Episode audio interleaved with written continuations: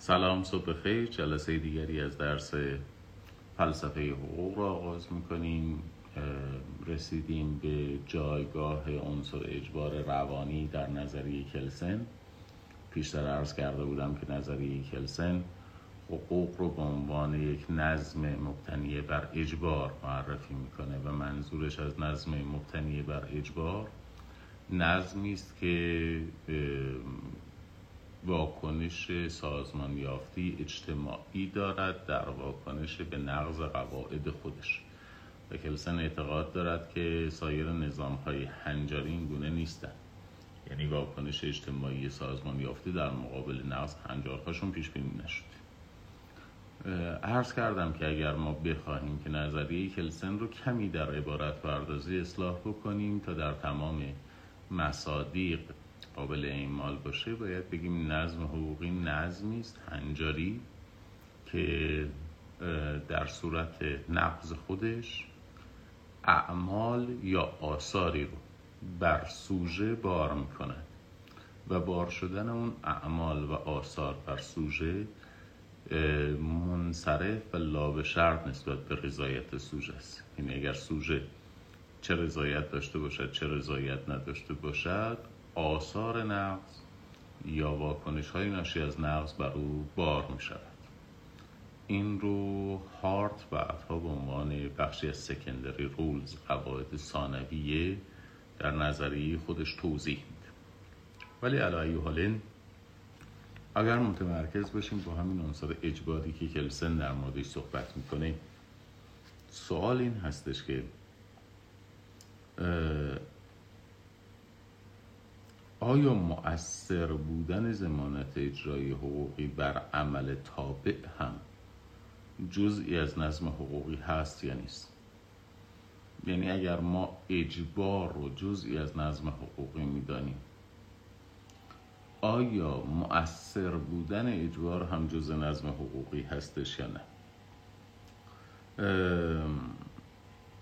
این مؤثر بودن اجبار از نظرات و گفته های بعضی از حقوقدان ها و بعضی از فلاسفه حقوق استنباط میشه از جمله از نظریه پردازی های هالند. هالند می‌گوید که یک قانون در معنی درست کلمه عبارت از یک قاعده کلی عمل خارجی انسانی است که توسط یک مقام سیاسی دارای حاکمیت به معرض, به معرض اجرا گذاشته می شود به نظر می‌رسه که هالند در تعریف خودش از نظم حقوقی به رفتار ارگان سیاسی توجه می‌کنه. یعنی اینکه ارگان سیاسی بتواند قاعده را اجرا کند. اما کسانی که از لازم اجرا بودن قانون صحبت می‌کنن و وقتی بحث از لازم اجرا بودن قانون باشه این امر رو متوجه در واقع فائل می‌دانن یعنی متوجه سوژه می‌دانن که سوژه موظفه به تبعیت از حاکمیت سیاسی است. در واقع اقدام اجبار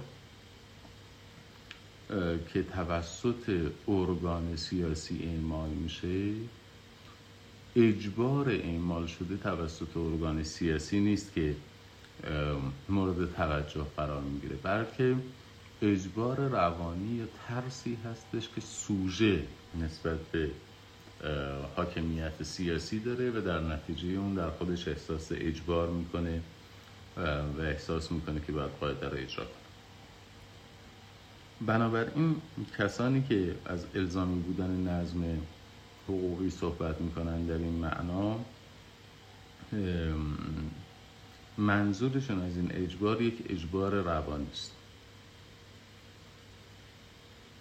تا جایی که این اجبار روانی مؤثر باشه خب هیچ تفاوتی بین نظم حقوقی با نظم اخلاقی یا نظم مذهبی وجود نداره.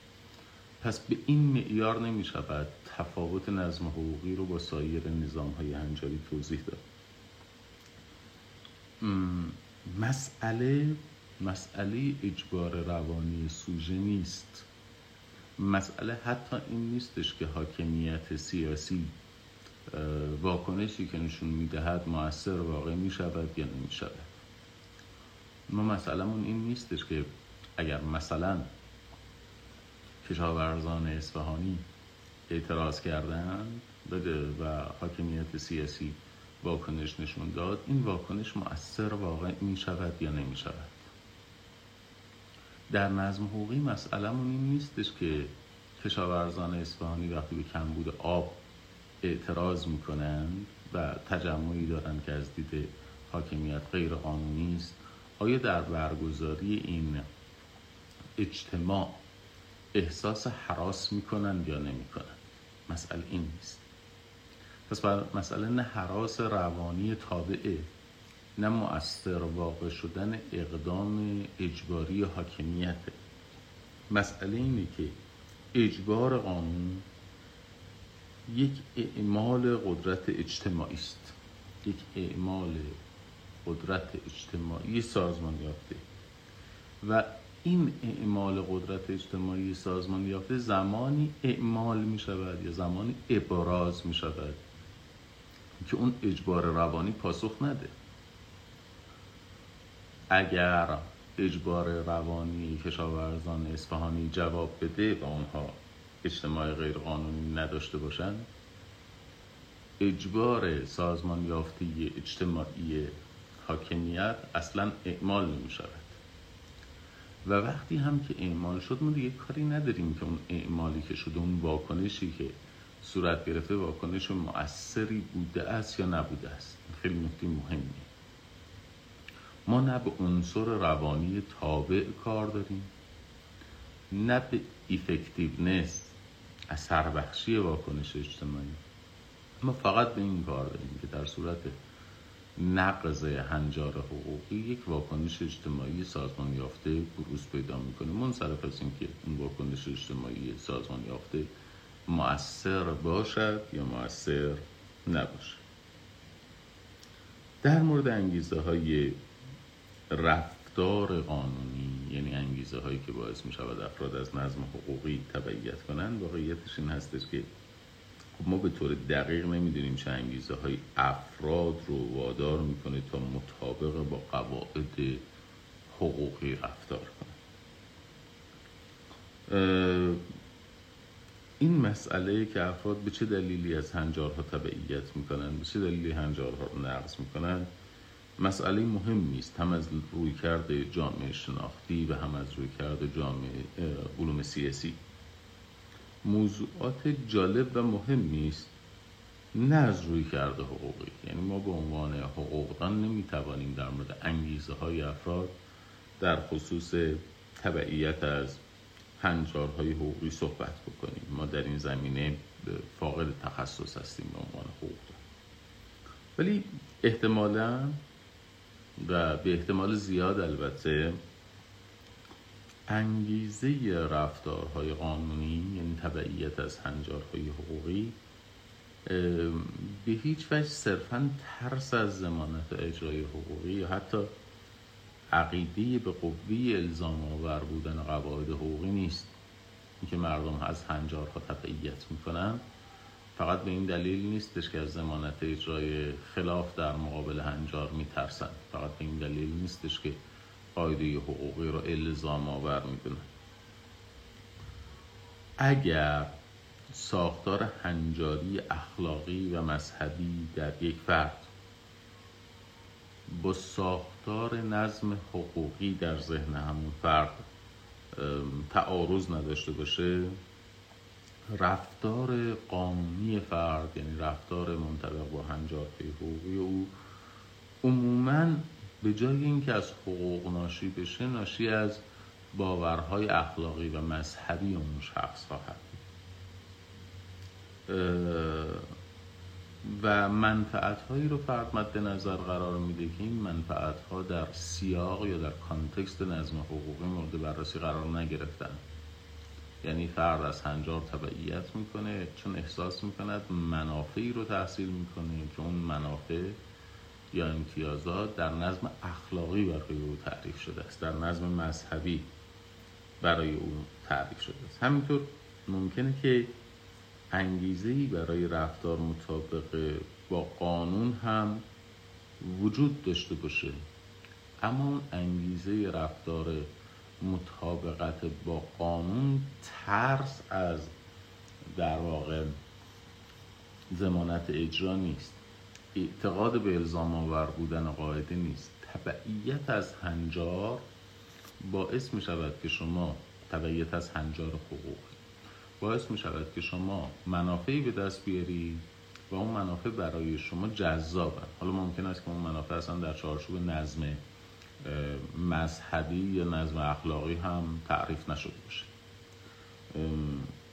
یه شخصی که وظیفه حقوقی خودش رو در پرداخت دین انجام میده غالبا در واقع این اقدامش برای پرداخت دیون خودش برای این نیست که می‌داند اگر پرداخت نکند مشمول زمانت اجرای حقوقی می شود با او چنین و چنان می‌کنه بلکه دلیل اینکه یک فردی انگیزه پیدا می‌کنه برای اینکه دیون خودش رو سر وقت پرداخت بکنه افزایش اعتبارش. یعنی او می‌داند که اگر دین خودش رو پرداخت بکنه اعتبار بیشتری در بازار خواهد داشت. دیگران در معاملات با او سهلگیری بیشتری از خودشون نشون میده. دیگران به او اجازه معاملات مدتدار می‌دهند. یعنی اجازه می‌دهند امروز معامله کند و فردا پرداخت بکنه. هر چقدر شما در پرداخت دیونتون در سررسید های تعریف شده با زمانبندی توافق شده پیش بروید اعتبار شما افزایش پیدا می‌کنه. خب هر چقدر نقض بکنید میزان اعتبار شما کاهش پیدا می‌کنه. این که من از هنجار حقوقی تبعیت می‌کنم در اینجا به خاطر به دست آوردن منفعتی است به نام افزایش اعتبار. مسئله که در ذهن من هست مسئله زمانت اجرا یا ترس از زمانت اجرا نیست. مثلا به این قضیه فکر نکردم که حالا اگر دینم رو نپردازم چه اتفاقی یا مسئله این نیستش که من تصور کردم که پرداخت این دین یک الزام حقوقی است. من در انجام این عمل منفعتی دیدم و در تعقیب اون منفعت دارم اون اقدام رو انجام دادم اینکه مردم بنابراین با این توضیحاتی که خدمتتون عرض کردم اینکه مردم کم و بیش از هنجارهای حقوقی تبعیت می‌کنن نمیشه نتیجه گرفت که دلیلش علت اجبار روانی است در بخش قواعد حقوقی. ممکن است افراد از هنجارهای حقوقی تبعیت بکنن چون نظم اخلاقی ذهنی اونها هم همون حکمی را می‌دهد که نظم حقوقی می‌دهد. چون نظم فقهی یا مذهبی اونها هم صادر کننده همان حکمی است که از نظم حقوقی استنباط میشه چون نظم حقوقی تامین کننده منافعی است که اونها به دنبال تأمین این منافع هستند. در تمام این موارد ما با عامل اجبار روانی حقوقی مواجه نیستیم. اینکه یک نظم حقوقی به اصطلاح مؤثر باشد یعنی افیکیسی داشته باشد اصطلاحی که کلسن به کار می‌برد اینکه نظم حقوقی از مؤثر بودن یا افیکیسی برخوردار باشد فقط و فقط و دقیقا به این معناست که عموم جامعه از اون قاعده حقوقی یا بهتر بگم از اون نظم حقوقی تبعیت می‌کنن دقت بفرمایید. چرا روی این عنصر افیکیسی یا موثر بودن تاکید می‌کنم؟ چون کلسن معتقد است که نظم حقوقی در کل باید افیکیسی داشته باشد. در کل باید موثر باشد. در کل تابعان جامعه افراد در جامعه باید از اون نظم حقوقی تبعیت بکنند. در کل تابعان نظم حقوقی باید از اون نظم حقوقی تبعیت کنند چرا؟ آیا احساس اجبار روانی می‌کنن نسبت به قاعده حقوقی؟ آیا احساس می‌کنن که قاعده حقوقی تأمین کننده منافعی برای اونهاست؟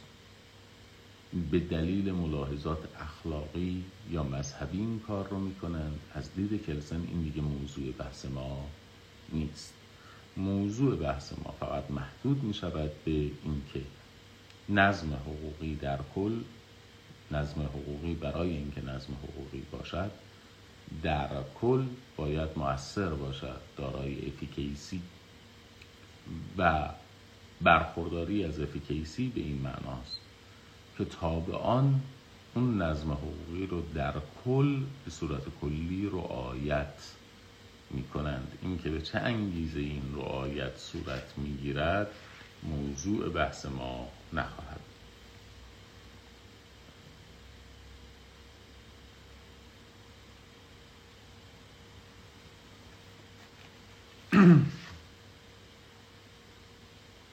به همین دلیل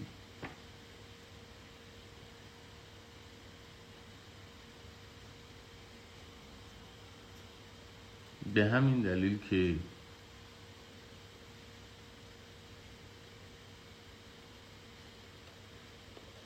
گفتیم یعنی به واسطه این که ما در نظم حقوقی فقط دنبال افیکیسی هستیم و بنابراین مسئله اجبار روانی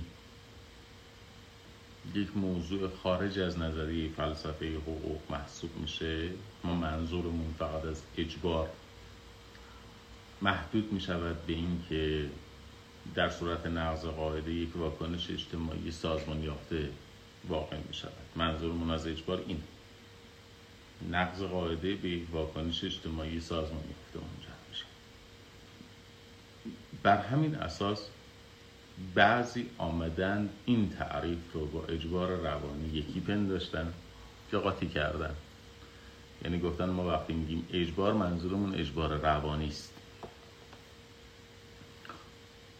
اجبار رو به معنای واکنش اجتماعی سازمان یافته نگرفتن و چون معتقد بودند که اجبار یک عنصر روانی است اومدن استدلال کردن که حقوق نمی‌تواند نظم مبتنی بر اجبار باشه دقت بکنید. یا ما اجبار رو به معنای واکنش اجتماعی سازمان یافته به نقض قاعده می‌دانیم. اون یه بحثیه. یا اجبار رو یک عنصر روانی می‌دونیم. اون یه بحث دیگه. کلسن چگونه به قضیه نگاه می‌کنه؟ کلسن نظم حقوقی رو نظم حقوقی مبتنی بر اجبار میدارد. یعنی می‌گوید اگر قاعده نقض شد یک واکنش اجتماعی سازمان یافته نسبت به نقض قاعده واقع می شود همین. اما کسانی که گفتند اجبار یک عنصر روانی است اومدن استدلال کردن به چه دلیلی حقوق یک نظم مبتنی بر اجبار نیست. یکی از کسانی که در این زمینه نظریه پردازی کرده اویگن اوفریش هست که پایگزار جامعه شناسی حقوقی است. او معتقده که نخیر ما نمی‌توانیم ثابت کنیم نظم حقوقی نظم مبتنی بر اجبار من عینا از عباراتی که خود اوفریش استفاده کرده خدمت شما کد می‌کنم.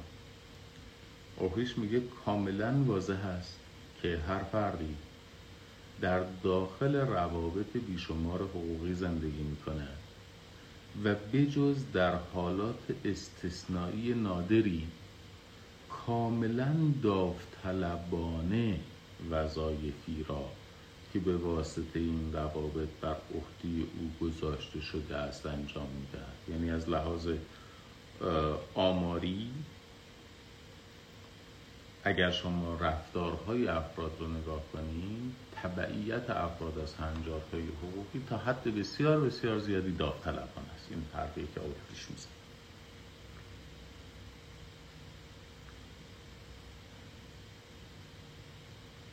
بعد ادامه میده میگه حقوقدان باید نخستین کسی باشد که متوجه شود آنچه افراد به عنوان وظیفه حقوقی می‌کنند یا ناکرده می‌گذارند غالبا چیزی کاملا متفاوت و گاهی بسیار بیش از آن چیزی است که مقامات اصلا بتوانند آنها را مجبور بکردن یا ناکرده گذاشتن آن بنمایند. قاعده رفتار غالبا به کلی متفاوت با قاعده است که به علت اجبار مورد اطاعت قرار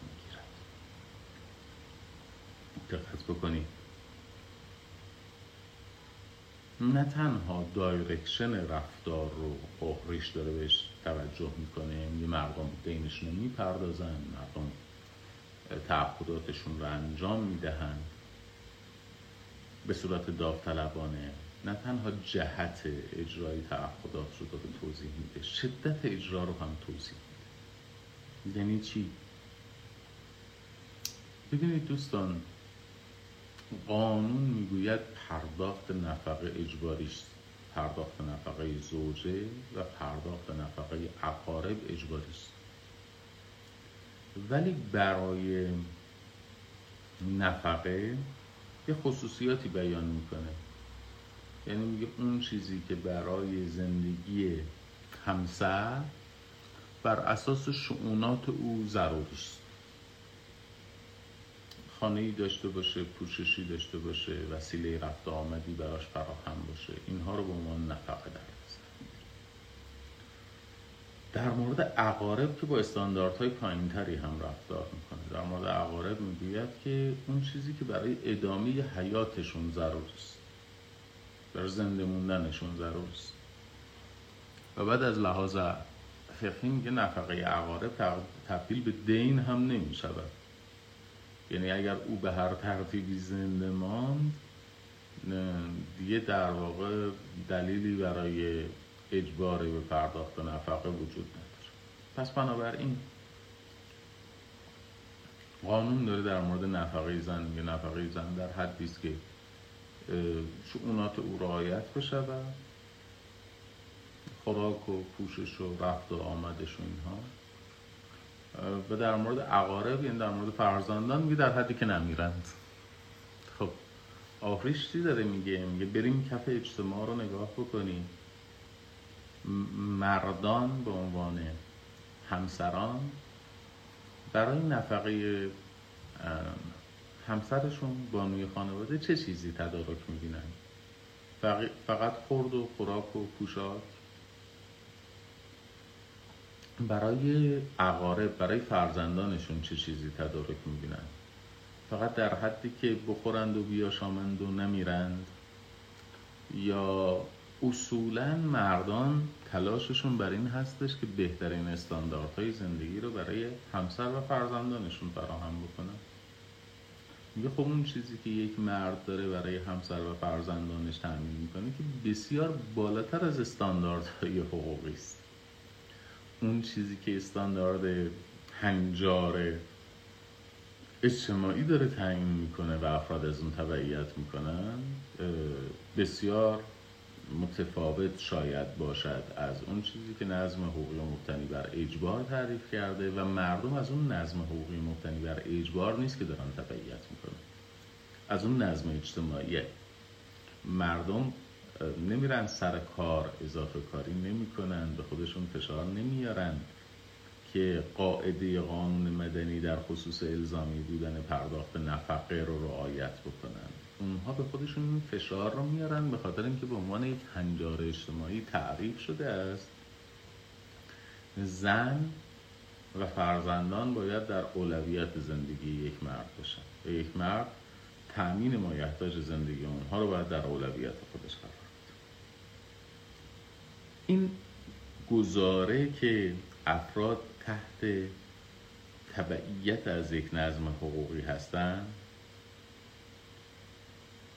صرفا به دلیل اینکه می‌خوان از آثار نامطبوع زمانت اجراهای نظم مزبور اجتناب بکنن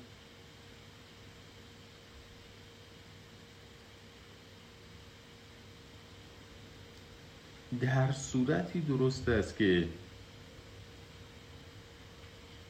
ما نظم حقوقی رو صرفا یک نظم مبتنی بر اجبار تلقی نکنیم. این عقیده داریم عقیده احریش رو میگیم. این عقیده که اجبار یک عنصر اساسی حقوقه ناظر به خود نظم حقوقی است. به این واقعیت که نظم حقوقی زمانت اجراهایی مقرر کرده. دقت کنید. و فقط به وسیله یک تکنیک خاص اجتماعی از دیگر نصب ها متمایز میشه. یعنی همون چیزی که عرض کردم. کلسن میگه من وارد بحث اجبار روانی نمیشم. من وارد بحث راجع به اینکه مردم چرا از نظم حقوقی تبعیت می‌کنن یا چرا نظم حقوقی را نقض می‌کنن نمیشم. من فقط دارم میگم نظم حقوقی نظمی است که در مقابل نقض هنجارهای خودش یه سری زمانت اجراها ورز کرده. یعنی در صورت نقض قاعده حقوقی یک سری واکنش اجتماعی سازمان یافته معمول می شود همین. حالا اون ساز و کارهای اجتماعی سازمان یافته مؤثر واقع می شود موضوع بحث حقوقی نیست. مردم تبعیت می‌کنن به دلایل دیگری. موضوع بحث حقوقی نیست.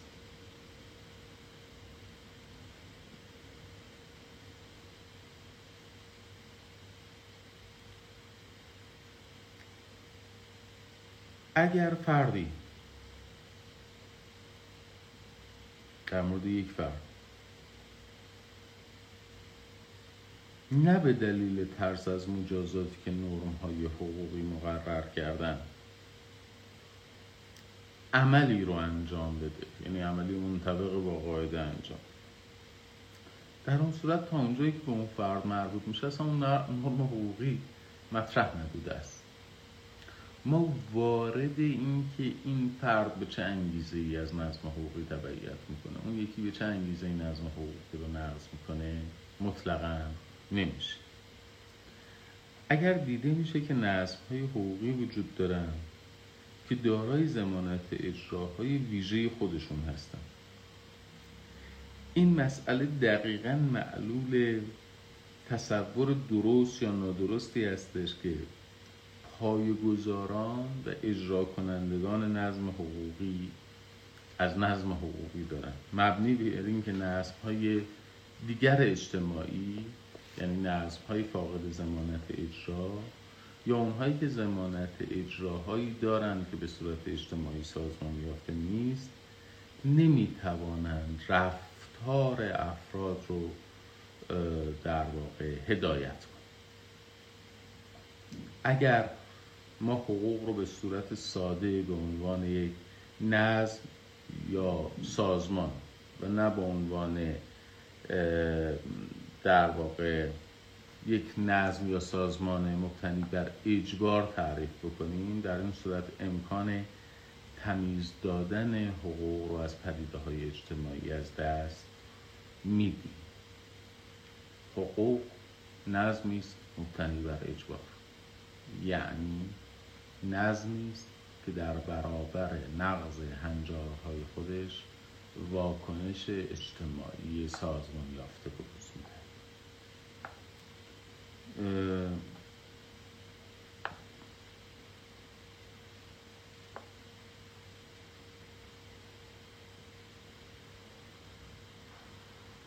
اویدن اوهریش همینطور در نقد حقوق به عنوان یک نظم حقوقی مبتنی بر اجبار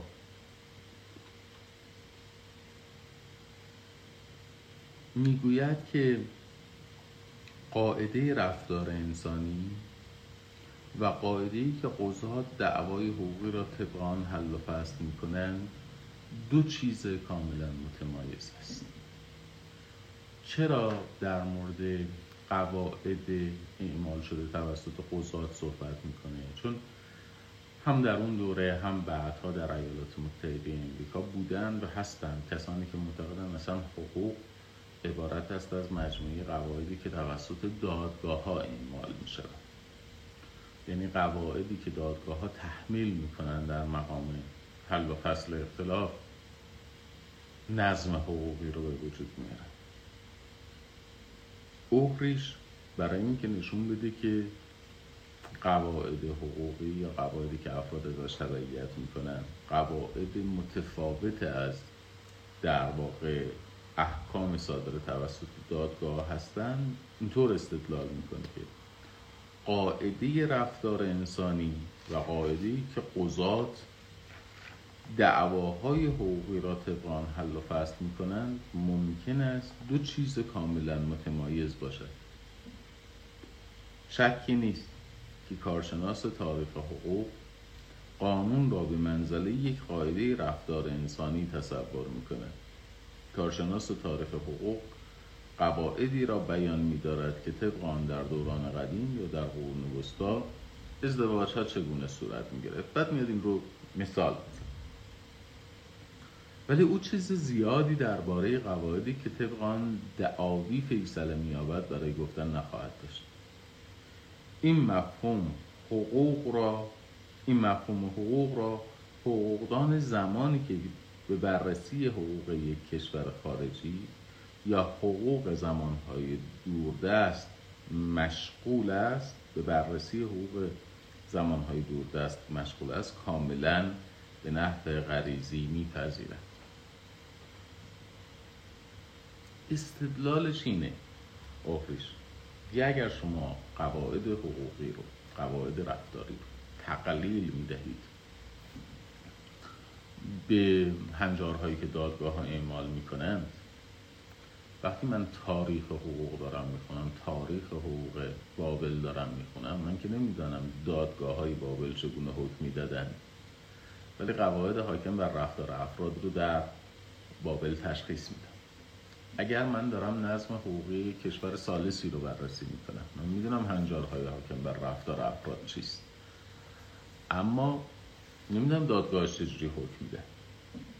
بنابراین ما نمی‌توانیم که قواعد حقوقی رو یعنی نظم حقوقی رو مساوی بدانیم با قواعد الزامی و اجباری که دادگاه ها در رفتار قضایی خودشون و در مقام حل و فصل اختلاف اعمال می‌کنن.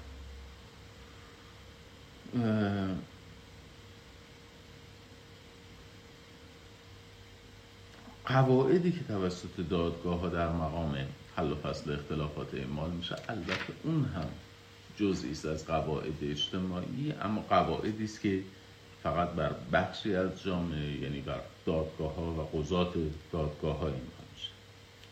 قواعدی که دادگاه ها و سایر ارگان های جامعه طبق اون درباره دعاوی تصمیم می‌گیرند یعنی قواعدی که اعمال اجبارآمیز رو به عنوان زمانت اجرا مقرر کردند از دید اوهریش تنها یک جز و نه حتی یک جزء اساسی از نظم حقوقی است.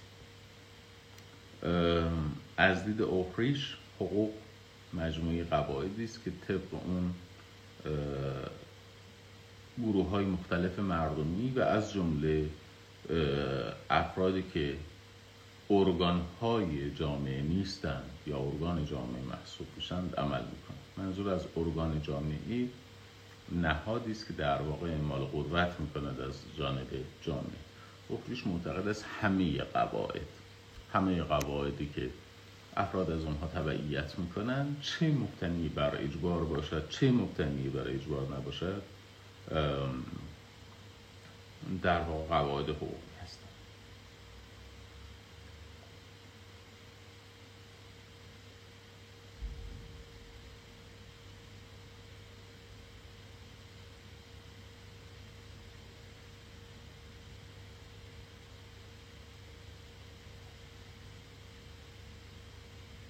اوفریش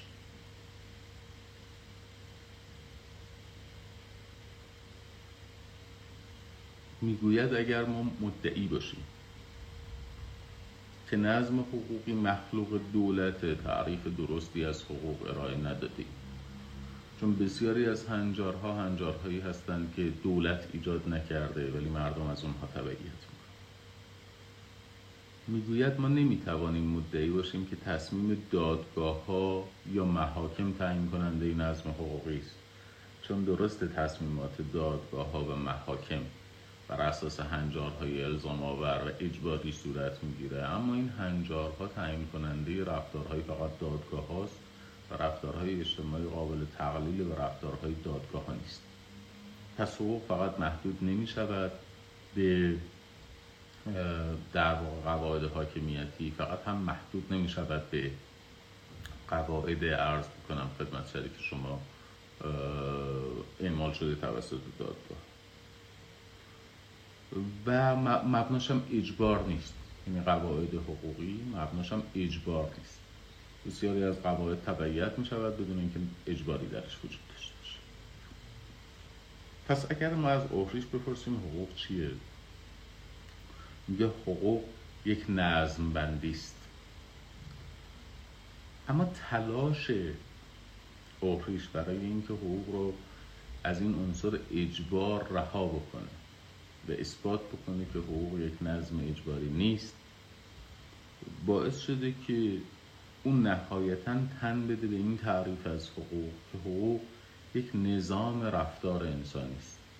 ولی کلسن ایراد جالبی به اون می‌گیره. میگه نظم رفتار انسانی تعریف حقوق نیست. نظم رفتار انسانی تعریف جامعه است. او در واقع حقوق رو به مفهوم جامعه تقلیل داده است. برای اینکه حقوق رو از عنصر اجبار رها بکنه حقوق رو تقلیل داده است به تعریف جامعه.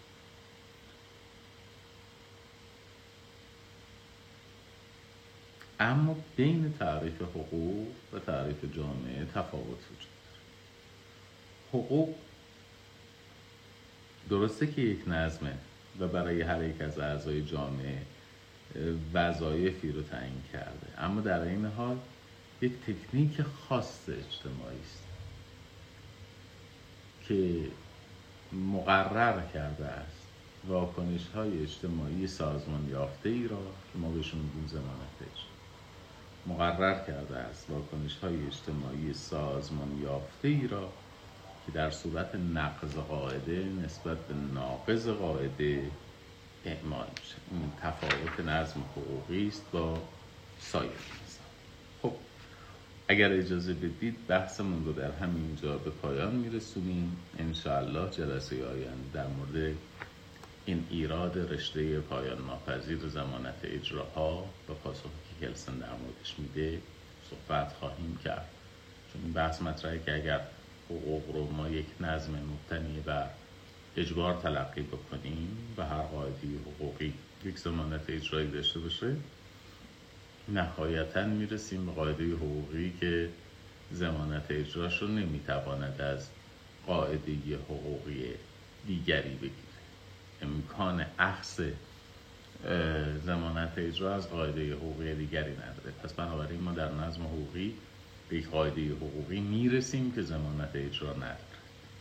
بنابراین چون اثبات کردیم که یک قاعده وجود دارد که ضمانت اجرا ندارد وجود ضمانت اجرا شرط ضروری قاعده حقوقی نخواهد بود. این شبهه که مطرح میشه در ایراد رشته پایان ناپذیر ضمانت اجرا که انشاءالله جلسه آینده بهش می‌پردازیم.